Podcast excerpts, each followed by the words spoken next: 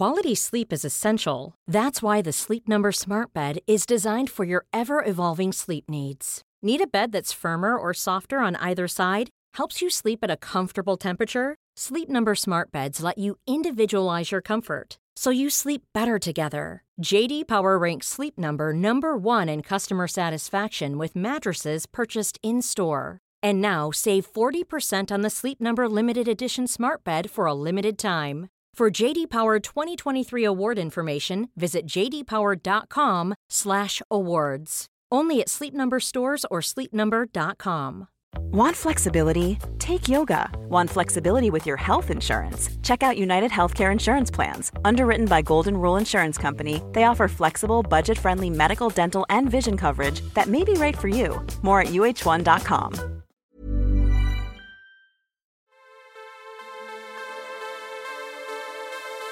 Hi, I'm Emily Tamkin, and you're listening to World Review from the New Statesman, a twice-weekly international news podcast. Every Thursday, we come together to unpack some of the most significant stories in world affairs. And every Monday, we interview a guest for their unique perspective and expertise. Today, I'm speaking to Congressman Ro Khanna. Representative Khanna is a Democrat from California and also the author of a new book, Dignity in a Digital Age, Making Tech Work for All of Us. Congressman, thank you so much for being with us today. Thank Emily for having me on. So I do want to get to your new book, but first we are speaking basically as we begin the second year of the Biden administration.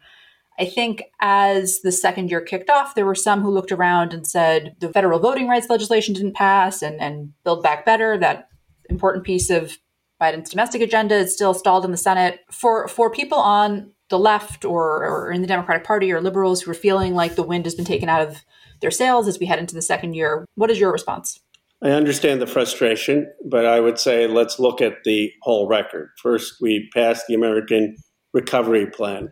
That was an expansion of the child tax credit, that provided people with stimulus checks, that had massive investment in our schools, that had a significant commitment to housing. And then we had the infrastructure bill that's going to finally provide affordable broadband to every American in this country, that is going to start the process of removing lead pipes, that's going to start the investment in electric vehicles. I'm not saying that this is in any way sufficient, but it is a strong start. We have to pass the climate provisions at the very least in Build Back Better. That should be our priority. And we have to pass whatever we can in voting rights. Is it as much as I would have liked? No.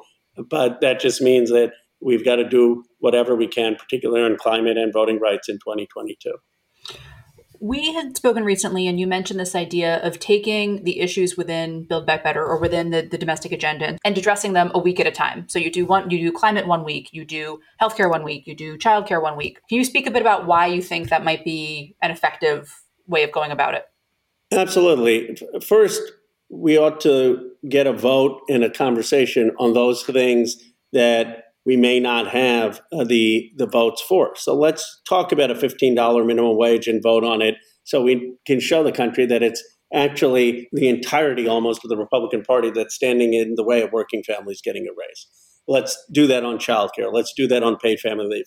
And then there are areas where I think we can get things passed, and that is on climate, the innovation money for investment, $400 to $500 billion. On universal preschool, every 3 and 4 year old kid should get to go to preschool in this country, on expanding health insurance. So let's do a skinnier version that can pass of Build Back Better, call it something new. And then for the things that didn't pass, vote after vote. This way we'll be taking control of the agenda instead of seeming that we're being buffeted by events and don't have control in delivering. I think there has been much ink spilled, some of it by me, on the division between the progressive wing and the more moderate wing of the Democratic Party. You are somebody who I think is, you can push back on this if you disagree, but who's seen as being able to speak to both camps and to everyone in between. What do you think the message should be from progressives to moderates and from moderates to progressives? From progressives to moderates, it should be two things. One, the climate can't wait. This is our moment. We have to act or we will be judged by history harshly. And two, we have to deliver for working families. If we don't, we give more fuel to right-wing populism. The message from moderates should be to progressives, let's take what we can get instead of getting nothing, and let's be pragmatic. We may share your aspirations, but this is what's going to get 51 votes. Get on board. Well, so relatedly, I think there are some people who hear we have to do climate and voting rights, and they hear that and they respond, well, what about childcare? What about childcare? What about education? What about all these other issues? What is sort of your response to that? I hear you, but politics is about priority. Politics is about choosing, and we have to see what our most urgent priorities are. The voting rights is a matter of our democracy itself. If we don't fix the Electoral Count Act, you literally could have President Biden win Arizona 52-48 and have the Arizona legislature send in a slate for Trump.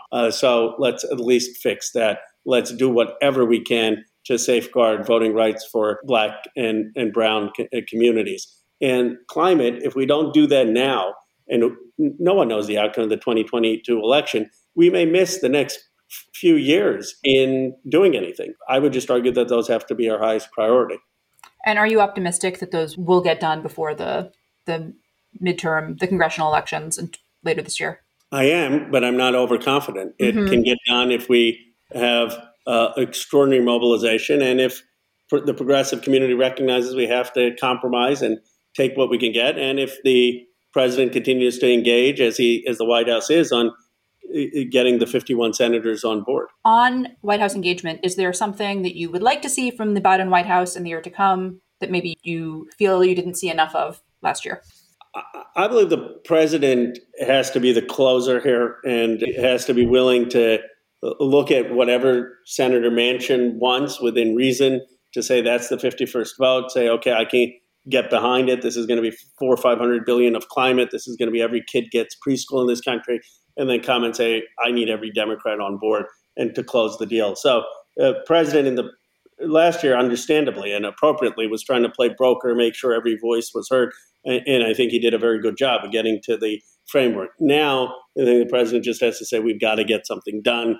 I'm going to be the closer. Here's the pragmatic reality. Here's how I get something done. My guess is he'd have a Democratic caucus, including a progressive caucus, willing to listen. Mm-hmm.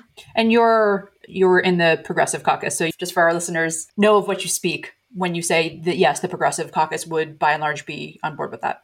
I am fairly convinced that most progressives will be very enthusiastic about it from the ones I've talked to.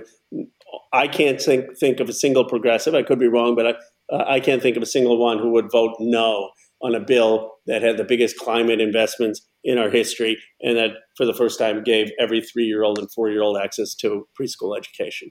So 2 stories that are in the news this week that I wanted to quickly ask you about before we turn to your book and tech.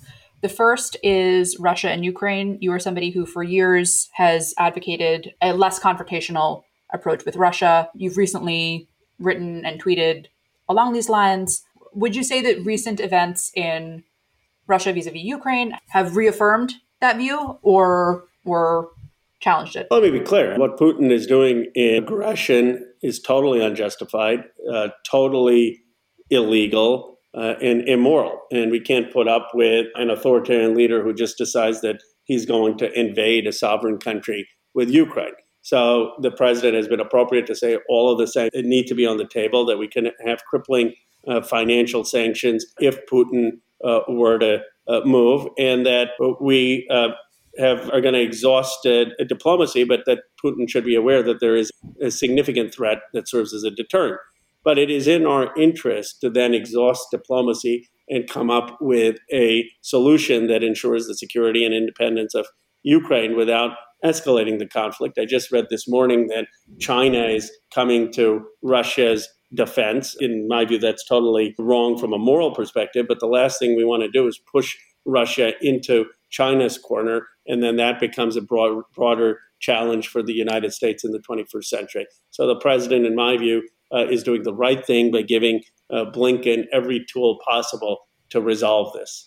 The other story that captured headlines this week is that Justice Stephen Breyer has announced that he will retire. He's going to be able to be replaced by Biden. Obviously, you are in the House, not the Senate, so you were not directly involved in what I'm sure will be a very exciting next few weeks and months in that regard. But who would you, if you have an opinion on either an individual you would like to see or just the sorts of issues that you would hope that this justice would take seriously, I would like to share them. I'm asking just in case. Well, I am very excited that President Biden is going to nominate an African-American woman. What a moment of history. Unbelievable that an African-American woman hasn't been on the court yet. And there's so many extraordinary candidates, and certainly it's beyond my expertise to be opining and recommending one of them. I can just say that I will be enthusiastically supporting the president's choice. I have confidence in his team and in his judgment to pick an extraordinary person who can have hopefully a legacy for decades on our court. Wherever you are in the world, if you're interested in global affairs, you can subscribe to The New Statesman in digital, in print, or both from as little as £1 a week. That's 12 weeks for just £12. That's €1 a week in Europe and just $2 a week in America. Just go to www.newstatesman.com/podcast offer.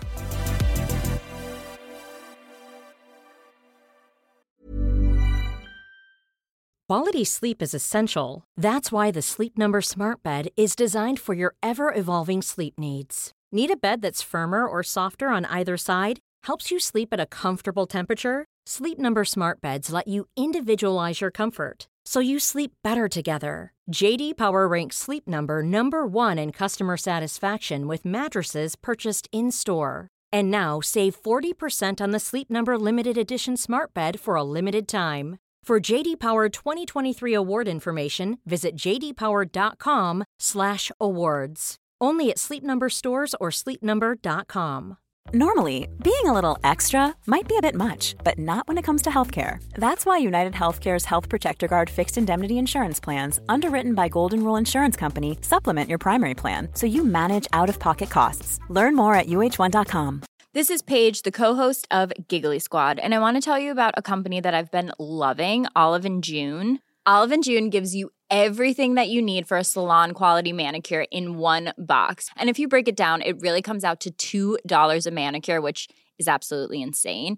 It's also so easy to get salon-worthy nails at home with Olive and June. The difference between how your nails used to look when you did them yourself and now with the Manny system is a complete game changer. The best thing about Olive and June, too, is it's a quick dry. It dries in about 1 minute, lasts for 5 days, and full coverage in up to 1 to 2 coats. Visit oliveandjune.com/perfectmanny20 for 20% off your first system. That's oliveandjune.com/perfectmanny20 for 20% off your first system.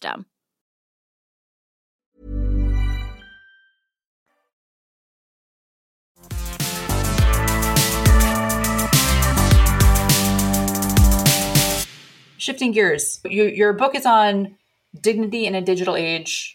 The subheading is Making Tech Work for All of Us. Why and how did you decide that for this book you wanted to focus on tech? I represent a place where there's so much optimism about America. Young kids are optimistic, and we have over $11 trillion of market cap. And I said, how is it that you can have that in my district, and yet across America and communities, you've seen deindustrialization, the offshoring of jobs, the new economy hasn't worked for communities. How do we get more communities a chance for participating in the modern economy? And that's the thesis of the book. And it's not just about tech, it's about economic revival and possibility and hope for the future in places that don't see the world that way right now. When we look at tech in America today, there is this optimistic side, and then there are also people who point out, well, wait a minute, this is exacerbating inequality. Some of the richest people in America right now are in the tech sphere or sector, and that's not fixing inequality in America. Can you speak a bit about how to capture and pass around that optimism and not let tech become yet another further unequal, inequitable sector in American life? Well, I think there are two things that have to happen. First, we have to tax the billionaires. We have to tax corporations. There's a frustration that some of these corporations just aren't paying enough tax and that the billionaires aren't paying enough tax. But that's not sufficient. We can't have all the wealth generation happen in a few cities, tax these folks, and then provide a handout everyone else or a check to everyone else. What people want is an opportunity to participate, to create value, to contribute. And that's what I talk about. How do we decentralize the innovation economy? How do we democratize it? How do we make sure you can stay in your hometown, in a rural community, in a mid-sized city, in a community that's heavily African-American or Latino, and still start a small business, still work for a tech company, still be part of the 25 million digital jobs that will exist? Your first book came out a decade ago, Entrepreneurial Nation, Why Manufacturing is Still Key to America's Future. So much, there are some constants, obviously, over the past decade, but a lot has changed in terms of manufacturing, in terms of how we view entrepreneurship, in terms of tech. We've had the Trump presidency was in the middle of that. How has your thinking on manufacturing, tech, and entrepreneurship evolved over the past 10 years? That's a great question. No one has asked me that before. I am still as optimistic about the need to have manufacturing in this country, the importance of manufacturing to our national security, to our economic prosperity, to a region's economic vitality. I think I see the intersection, though, between tech and manufacturing far more. You look at Intel going to Ohio, to New Albany, and that to me is this extraordinary intersection, 3,000 manufacturing jobs, but it's being driven by a chip company, a technology company in the heart of my district. Or you look at General Motors, and a lot of their manufacturing jobs are tech jobs in the designing of these cars. So there are a lot more hybrid tech manufacturing jobs today than they were 10 years ago. And I guess it's just a sense of how much more we've seen the digitization of our economy. And you've introduced both the Endless Frontier Act and the 21st Century Jobs Act. Could you speak a bit about both of those and why you believe they were important enough and contained enough potential enough to introduce? The Endless Frontiers Act is basically about having more Intels to Ohio's. It's about creating new technology hubs with manufacturing jobs, construction jobs, innovation jobs in communities across this country and in the South. It's the largest investment in science and technology since the Cold War in creating these tech hubs across America in leading technology areas. And I'm very optimistic that will pass. It's going to pass the House and then work on conferencing it with the Senate and getting it to the president's desk. And the 21st Century Jobs Act? The 21st Century Jobs Act is part. It became the Endless Frontiers that became now the Innovation Competition Act. So the central ideas in the 21st Century Jobs Act are embedded in what we're doing now. The 21st Century Jobs Act was much more ambitious and had even more funding and more support for technology hubs in many parts of the country. This is a smaller version of it, but it's a good start. But this speaks to what we were talking about at the beginning of this podcast, which is beginning with the most ambitious, asking for everything that you should be included, using that to work a framework, and then from that, coming up with what's achievable and pushing for that. Would you say that this is an example of that? Absolutely. This is exactly what we're talking about. Would I like to have President Biden say, I'm going to pass Ro Khanna's 21st Century Jobs Act so every person in this country can have access to the digital economy and we create 50 tech hubs? Yes. But am I happy that we have a bill that's very strong and that we make it 10 tech hubs and we're on our way to preparing for the 21st century economy? Yes. And I think that was a big lesson for me. I could have just said, I want the 21st Century Jobs Act, worked with two MIT professors, been on podcasts all over the country, and it wouldn't have moved. Instead, I partnered with Senator Schumer, who's been brilliant on this, and two Republicans, Todd Young and Mike Gallagher. We came up with the Endless Frontiers. We've been at it for 3 years. We've made a lot of compromises along the way to build a coalition. And that's how you get legislation done. So I guess this brings me to my final point, which is we spoke about compromise between progressives and moderates within the Democratic Party. Do you think that in the next year, I think as a person watching this and covering this, it's very easy to become not cynical, but pessimistic. We're heading into, it's an election year. There's already so much politicization and partisanship and a lot of, at sometimes, bad faith arguments from some on the right and occasionally some on the left about engaging with the other party. What are the areas where you think there can be bipartisan cooperation? And do you think that bipartisan cooperation is a good, right? Or is it something that we in the press sort of tout as being valuable that isn't? Well, I don't think bipartisan cooperation is the holy grail. I don't think that's the end in itself. Let's just do something bipartisan. There was a bipartisan consensus to go to war in Iraq. There's been bipartisan consensus for things that have not been good. But I think where you can build bipartisan consensus for good policy, it should be a goal because it allows you to get broader public support. It's harder to repeal those things. It's more durable, and often it makes you more effective. So I don't compromise my ideals, but I am willing to compromise in the application and tactics to build those bipartisan coalitions to achieve concrete outcomes and be effective. And ultimately, who knows how long I have in Congress or in public life, but I don't want to just be a thought generator, an idea generator. I want to be effective. If I wanted to just be a thought generator, I probably would have done what my original goal in life was and become a professor somewhere and taught. But being in the public arena, you want to actually move the needle. And just to follow up, are there particular areas where you think, yeah, we can move this needle either through cooperation within the party or cooperation between Democrats and Republicans? Yes, there are a number of areas. Endless Frontiers, the Innovation Competition Act is one of them. There are a lot of people on both sides of the aisle who think we ought to be making semiconductors here, making more technology, advanced technology in the United States, and we ought to be doing it around the country.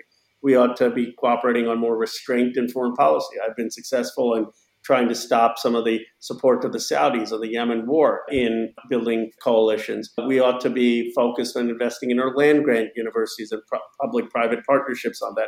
That's something that I've been actively engaged on in a bipartisan way. Before I let you go, is there anything about any of the subjects we covered today, be it the Democratic Party, Congress and the Biden White House, foreign policy, tech, bipartisanship, anything that I did not ask that you would like to share? The podcast floor is yours. I understand the anxiety and frustration that people feel around the country. We've had 2 years of a pandemic that most of us have underestimated. I know I certainly did. We've had hundreds and hundreds of thousands of people die. We've had an insurrection attempt on January 6th when we were supposed to have a peaceful transfer of power. And now we have state legislatures really undermining people's access to the ballot and trying to game a system to have someone who doesn't win the popular vote be elected president. But when I look at the long trajectory of America, when I look at my own life story, if the son of immigrants was born in Philadelphia, grandson of someone who spent 4 years in jail with Gandhi, and now have the opportunity to represent this multiracial, multi-ethnic place in the heart of Silicon Valley, I am still hopeful about this country's ascent to become a multiracial, multi-ethnic democracy. I'm still hopeful that if we engage in this new generation's ability to get there. It's a harder slog than I thought it would be after Obama's election. It's not the same euphoria I felt in 2008, but I believe we will get there. And I just hope that people will not give up that sense of engagement and activism, because our biggest danger is not to lose, but is to trigger an apathy and disengagement from politics. Where, as Plato said, the price of that inaction is to be then ruled and governed by those who are of worse character. And that is the real danger for our society. On that cautiously optimistic note, Congressman Ro Khanna, thank you again for taking the time. Thank you. This has been The World Review from The New Statesman. You can read all our international coverage on newstatesman.com. If you've enjoyed this episode, please tell a friend or even an enemy and rate us and leave us a nice review. Our producer has been Adrian Bradley. The team will be back on Thursday, and I am Emily Tamkin. Thanks for listening, and until next time.